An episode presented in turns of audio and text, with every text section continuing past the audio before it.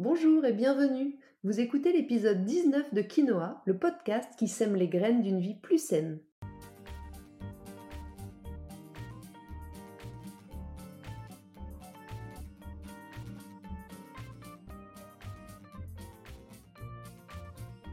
Je suis Julie Coignet, naturopathe et coach santé. Ma mission à travers ce podcast est de vous aider à retrouver ou à garder la santé en adoptant de nouvelles habitudes de vie plus saines et équilibrées. Chaque semaine, le jeudi, je vous propose de parler bien-être, forme et santé naturelle de façon simple et positive pour vous aider à reprendre votre santé en main. Si vous venez juste de découvrir le podcast, je vous invite à écouter l'épisode 0 dans lequel je me présente plus en détail et l'épisode 1 dans lequel je pose les bases de ce qu'est la naturopathie et de ce que ça peut vous apporter. Allez, c'est parti pour l'épisode du jour. Dans ce 19e épisode de Quinoa, nous allons parler du gluten, le fameux grand méchant loup dont on ne sait plus trop quoi penser. Qui est-il? Pourquoi est-il si souvent incriminé? Faut-il absolument le supprimer de son alimentation? Est-ce qu'on peut en consommer sans souci? Je vous explique tout ça dans cet épisode et nous essayerons aussi de déterminer si oui ou non le gluten est un problème pour vous. Comme je vous le préciserai dans chaque épisode, les conseils que je vous donne ici sont généraux. Ils s'adressent au plus grand nombre, je ne tiens pas compte des cas particuliers, qui eux sont le sujet de mes consultations personnalisées ou alors de ma méthode globale de remise en santé Good for Me. Si je vous dis Novak Djokovic, Jennifer Aniston, Victoria Beckham, Manuel Valls, ils ont tous un point commun, c'est qu'ils ne consomment pas de gluten. Alors est-ce que c'est un effet de mode ou une nécessité absolue? Vous n'imaginez pas le nombre de fois où on me demande mon avis sur le gluten. La plupart du temps, il y a deux types de personnes, enfin même peut-être trois. Celles et ceux qui pensent que c'est juste une mode, mais quand même ils aimeraient bien que je leur confirme. Celles et ceux qui se demandent ce qu'ils vont bien pouvoir manger s'ils suppriment le gluten. Et puis il y a aussi celles et ceux qui doivent quand même bien avouer que quand ils en mangent trop, ils ballonnent plus que quand ils en mangent moins. Enfin peut-être que c'est lié, mais on n'est pas sûr non plus. Alors vous vous situez où vous? Pour tenter de mettre tout le monde d'accord, je vais vous donner mon point de vue sur ce sujet, mais je vais aussi vous expliquer clairement ce que c'est et comment ça se passe quand on en consomme. Le gluten, c'est un terme générique pour désigner les fractions de protéines contenues dans certaines céréales. Les céréales, ce sont le seigle, l'avoine, le blé, l'orge et le triticale. C'est un hybride entre le blé et le seigle, beaucoup moins connu. En réalité, on en trouve aussi un peu dans l'épeautre et dans le camut.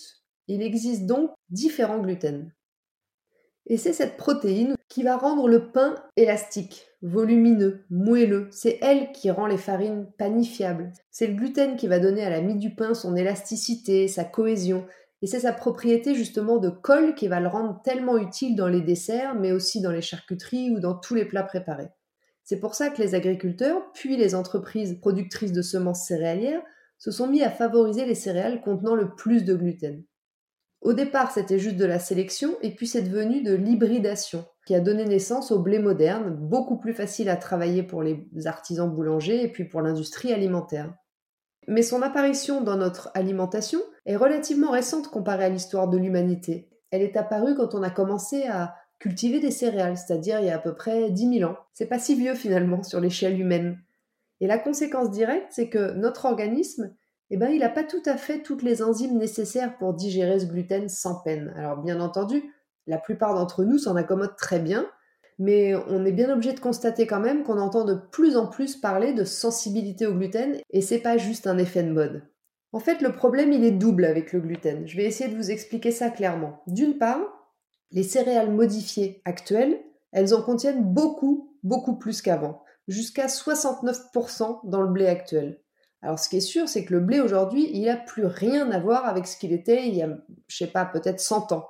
Il a été tellement transformé et sélectionné qu'aujourd'hui, les chromosomes qu'il compose ne sont pas, ne sont plus adéquats avec notre propre biologie.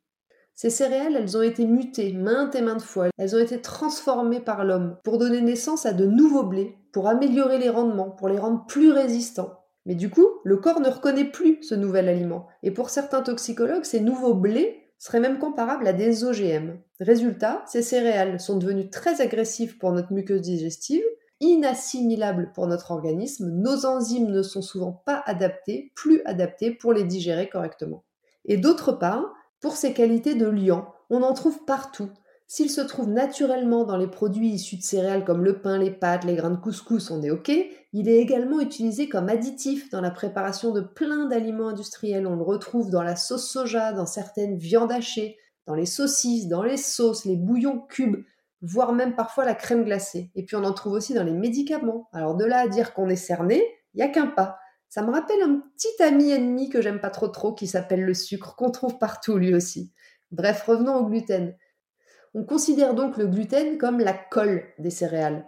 Et en naturopathie, on considère qu'il y a deux types de toxines, les colles et les cristaux. Et cette colle issue du gluten, elle va se retrouver ensuite dans nos intestins. Et le gluten, c'est un des aliments qui produit le plus de colle pour notre organisme. Essayez par exemple de le supprimer pendant quelques jours lors de votre prochain rhume et d'observer si celui-ci dure plus ou moins longtemps que d'habitude. Vous verrez, vous pourrez être surpris. Donc l'un dans l'autre, sans parfois trop s'en rendre compte, on en consomme tous de plus en plus du gluten. Et chez certaines personnes génétiquement prédisposées, ou alors dont la flore intestinale, dont le microbiote va être déséquilibré, dont la muqueuse intestinale est trop perméable, l'organisme peut réagir contre cette fraction de protéines en générant des infections, des intolérances alimentaires, des inflammations chroniques. Et dans ces cas-là, même pris en petite quantité ou exceptionnellement, un aliment qui va contenir du gluten, il va pouvoir provoquer des lésions de l'intestin. Et lorsque la barrière intestinale elle est lésée, elle est abîmée, elle devient ce qu'on appelle poreuse, plus que d'ordinaire. C'est-à-dire qu'elle perd ses qualités de filtre. Elle va donc laisser passer des toxines, notamment ces molécules que notre organisme ne digère pas bien. Ces molécules, elles vont alors se retrouver dans le sang et notre système immunitaire va y voir un intrus, il va s'affoler. Voilà comment commence une réaction inflammatoire qui peut ensuite devenir chronique. Mais soyons bien clairs, sans diagnostic, sans symptômes digestifs ou immunitaires, exclure systématiquement le gluten de son alimentation, c'est pas vital hein, et ça peut même parfois déséquilibrer tout votre organisme si l'éviction est mal faite. Il n'existe aucun souci réel et majeur à en consommer de temps en temps. Pourtant, en limiter sa consommation, voire même la supprimer complètement, peut très souvent s'avérer bénéfique.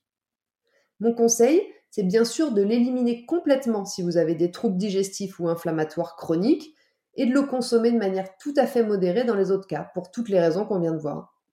Sachez au passage qu'on estime quand même que 99% des personnes qui ont des problèmes avec le gluten l'ignorent et attribuent leurs symptômes à une autre cause. Alors, et si votre fatigue, vos ballonnements, votre déprime, vos insomnies, votre polyarthrite, votre sinusite, vos bouffées de chaleur, votre surpoids, vos migraines ou vos problèmes de peau étaient provoqués par une intolérance alimentaire? Il faut bien distinguer deux choses. L'hypersensibilité au gluten, qui est le fait de mal le supporter. Notre capacité à digérer le gluten diminue, affaiblissant par là même notre organisme et ensuite provoquant l'apparition de maladies chroniques. Elle peut être la cause unique derrière de nombreuses maladies différentes. Et puis, il y a après l'intolérance, qu'on appelle la maladie cœliaque. Chez les personnes atteintes de la maladie cœliaque, l'ingestion du gluten va entraîner une réaction immunitaire anormale dans l'intestin grêle qui crée une inflammation et endommage la paroi intestinale. C'est donc une maladie auto-immune qui attaque la paroi de l'intestin grêle et entraîne ensuite une malabsorption des nutriments, en particulier du fer ou du calcium et de l'acide folique. Si vous avez des symptômes qui laissent à penser que vous auriez peut-être un souci avec le gluten, il n'y a que la prise de sang et la présence ou non d'anticorps anti-transglutaminase qui pourront venir confirmer la maladie cœliaque. Dans le cas contraire, on sera plutôt face à des personnes qui souffrent de colopathie fonctionnelle, intestin irritable, côlon irritable, sensibilité au FODMAPS, etc. Alors, est-ce que vous êtes intolérant au gluten? Le test le plus simple, pour le savoir, c'est d'arrêter complètement le gluten. Mais avant de vous lancer dans cette expérience, sachez que vous pouvez suspecter que le gluten ne vous réussit pas vraiment dans les cas suivants. Si vous avez régulièrement des douleurs abdominales ou des maux de ventre en tout genre, ça c'est la base. Des diarrhées aussi, ou de la constipation ou l'alternance de diarrhée et de constipation.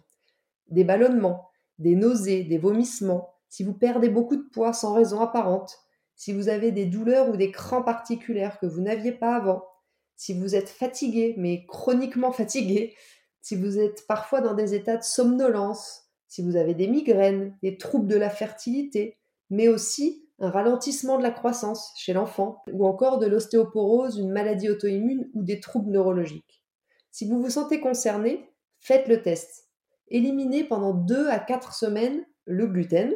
Bien sûr, hein, c'est l'idée, vous l'avez compris. Donc ça veut dire les céréales qui contiennent du blé, de l'orge, du seigle, de l'avoine, sauf s'il est précisé sans gluten, et les moins connus camut et triticale, mais aussi les sources cachées de gluten, comme la plupart des plats préparés, les soupes en poudre, les vinaigrettes. Donc regardez bien les étiquettes des produits que vous consommez. Et puis jouez le jeu à fond, parce que sinon ça sert à rien. Pour que ce test fonctionne, il faut vraiment que vous éliminiez 100% du gluten de votre régime alimentaire sans aucune exception. Si vous êtes intolérant, vous verrez immédiatement un mieux-être. Et ensuite, pour conforter le test, vous pourrez réintroduire le gluten petit à petit et voir comment vous réagissez. Si l'intolérance est légère et que le pain vous manque trop, vous pouvez mettre en place ce que j'appelle moi une rotation biologique, c'est-à-dire consommer du gluten un jour sur cinq. En fait, il faut trois jours à l'intestin grêle pour se reformer et un jour pour vérifier que tout va bien. Donc le cinquième jour, vous pourrez reprendre du gluten. Maintenant, j'aimerais prendre quelques minutes pour faire ce que j'aime faire plus que tout, c'est-à-dire mettre fin aux idées reçues. Et sur le gluten, Dieu sait qu'il y en a. La première, c'est que manger sans gluten, ça fait perdre du poids. C'est faux. Enfin, c'est pas si simple. c'est un raccourci un peu facile qui n'est pas tout à fait exact. Ce qui se passe en fait, c'est que la plupart du temps, en supprimant le gluten, vous supprimez aussi le pain, les pâtes, les biscuits, les quiches, les pizzas, les burgers et autres réjouissances. Et donc, vous mangez mieux. Et donc, vous perdez du poids. Vous comprenez l'idée? C'est plutôt le fait de rééquilibrer votre alimentation qui vous aide à perdre du poids que le gluten en tant que tel. Parce que vous pouvez aussi arrêter le gluten et consommer tous les substituts bien industriels au gluten qu'on trouve en grande distribution, qui sont souvent beaucoup plus riches en sucre. Donc, ok, vous ne consommez plus de gluten, mais tellement de sucre que votre glycémie fait des pics sans cesse. Ce qui, vous connaissez l'histoire maintenant si vous avez écouté mon podcast numéro 13 sur le sucre, va épuiser votre pancréas, vous causer des coups de fatigue toute la journée et des fringales de sucre. Donc, au bout d'un moment, une prise de poids non négligeable. Donc, vous l'avez compris, l'arrêt du gluten ne fait pas forcément perdre du poids. Deuxième idée reçue, manger sans gluten, c'est healthy. Eh bien, comme pour le point précédent, pas forcément. Si vous troquez votre pain de mie industriel contre un autre pain de mie industriel mais sans gluten, votre vie ne sera toujours pas très healthy, voire même pire comme je vous le disais parce que certains produits sans gluten contiennent plus d'épaississants et plus d'émulsifiants que les mêmes produits avec gluten. Donc, je le redis, mais sans diagnostic médical, avec un dosage d'anticorps, il n'y a aucune raison physiologique de s'en passer complètement. Ma recommandation est par contre de ne pas en abuser, mais ça je pense que vous l'avez compris. Alors voyons maintenant comment on fait pour manger pas ou peu de gluten au quotidien. Eh bien assez simplement, je vous conseille spontanément de vous tourner dans un premier temps vers les aliments naturellement sans gluten, plutôt que ceux ultra transformés, devenus sans gluten, mais avec un max d'additifs, de sucre et autres. Et les aliments naturellement sans gluten, ils sont nombreux. Il y a les fruits et les légumes de saison, crus ou cuits, les oléagineux, les noix, noisettes, cajous, amandes, etc., les légumineuses, lentilles, pois cassés, pois chiches, haricots secs, les graminées ou pseudo-céréales qui sont le riz, le quinoa, le sarrasin, et puis toutes les euh, protéines animales, viande, poisson, œufs et protéines végétales comme le tofu par exemple. Donc avec ça, on a quand même largement de quoi se composer des assiettes complètes et plutôt gourmandes. Concrètement, pour varier des pâtes, je vous invite par exemple à tester le millet, le quinoa, le sarrasin, les lentilles, les patates douces, le riz, à cuisiner avec des légumes. Et puis pour les farines, si vous cuisinez, si vous faites des gâteaux, si vous faites des pâtes, essayez les farines sans gluten, la farine de riz, de sarrasin, de châtaigne, de quinoa, de maïs. Il vaut mieux les associer entre elles et savoir que le résultat c'est quand même pas tout à fait le même qu'avec la farine de blé, mais en général, si on les mélange, deux tiers de farine de riz et un tiers d'une autre farine, on arrive à retrouver une onctuosité tout à fait acceptable. Dernière petite euh, précision, sachez aussi que la farine de petit épeautre, qui n'est pas la farine d'épeautre, hein, mais bien celle de petit épeautre, elle est déconseillée aux allergiques, aux malades cœliaques, mais par contre, elle est plutôt bien tolérée par les personnes qui sont juste, entre guillemets, sensibles au gluten. Et du coup, l'avantage, c'est qu'elle a quand même un tout petit peu de gluten, donc elle permet de réaliser des gâteaux assez proches au niveau texture, au niveau consistance, que ceux qu'on ferait euh, avec de la farine classique de blé. Donc pour résumer, je dirais, pensez à bien lire les étiquettes dans les supermarchés parce que le gluten, il se cache vraiment partout, ou presque.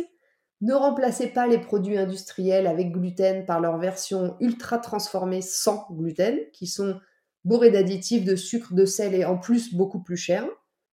Et puis surveiller l'index glycémique des farines et des fécules que vous utilisez, parce que parfois elles sont très ou trop élevées, et du coup l'impact euh, positif l'est beaucoup moins tout d'un coup.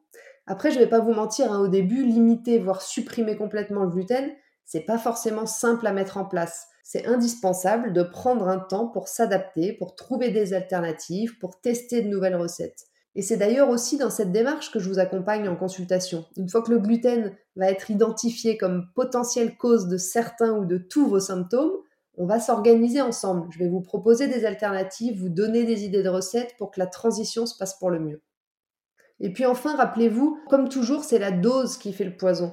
Donc le régime strict sans gluten doit être suivi bien sûr par les personnes intolérantes, allergiques ou ayant des maladies inflammatoires chroniques, mais pour les autres, même si un régime pauvre en gluten peut vous apporter de nombreux bénéfices, ça j'en suis persuadée, au niveau de l'énergie notamment et du confort digestif, rappelez-vous que c'est la dose qui va faire le poison.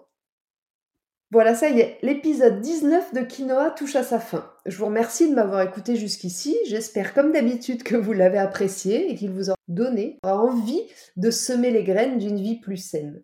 Si c'est le cas, je me répète encore une fois, mais parlez-en autour de vous, partagez l'épisode sur vos réseaux sociaux, en story, mettez-moi un avis avec plein d'étoiles sur iTunes, abonnez-vous à mon podcast, c'est vraiment le meilleur moyen de soutenir mon travail et de m'encourager à poursuivre.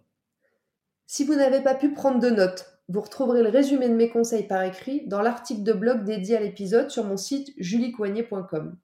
La semaine prochaine, c'est déjà le 20e épisode du podcast. C'est fou, ça passe trop vite. Pour ce numéro tout rond, je vais m'adresser plus particulièrement aux femmes et nous parlerons du cycle menstruel. Savez-vous pourquoi des changements s'opèrent à certains moments de votre cycle? Pourquoi vous retrouvez plus d'énergie après? Savez-vous que chaque phase de votre cycle est associée à un état d'esprit, à des émotions? Dans cet épisode, on va voir comment apprivoiser un peu mieux votre cycle pour arrêter de le subir, et puis je ferai un petit point sur comment accompagner le syndrome prémenstruel naturellement. En attendant, si vous voulez me faire un petit coucou ou échanger, je vous invite à me rejoindre sur Instagram, juliecoignet-du8 naturopathe. Et n'oubliez pas, comme le disait très bien l'abbé Pierre, il ne faut pas attendre d'être parfait pour commencer quelque chose de bien. À bientôt!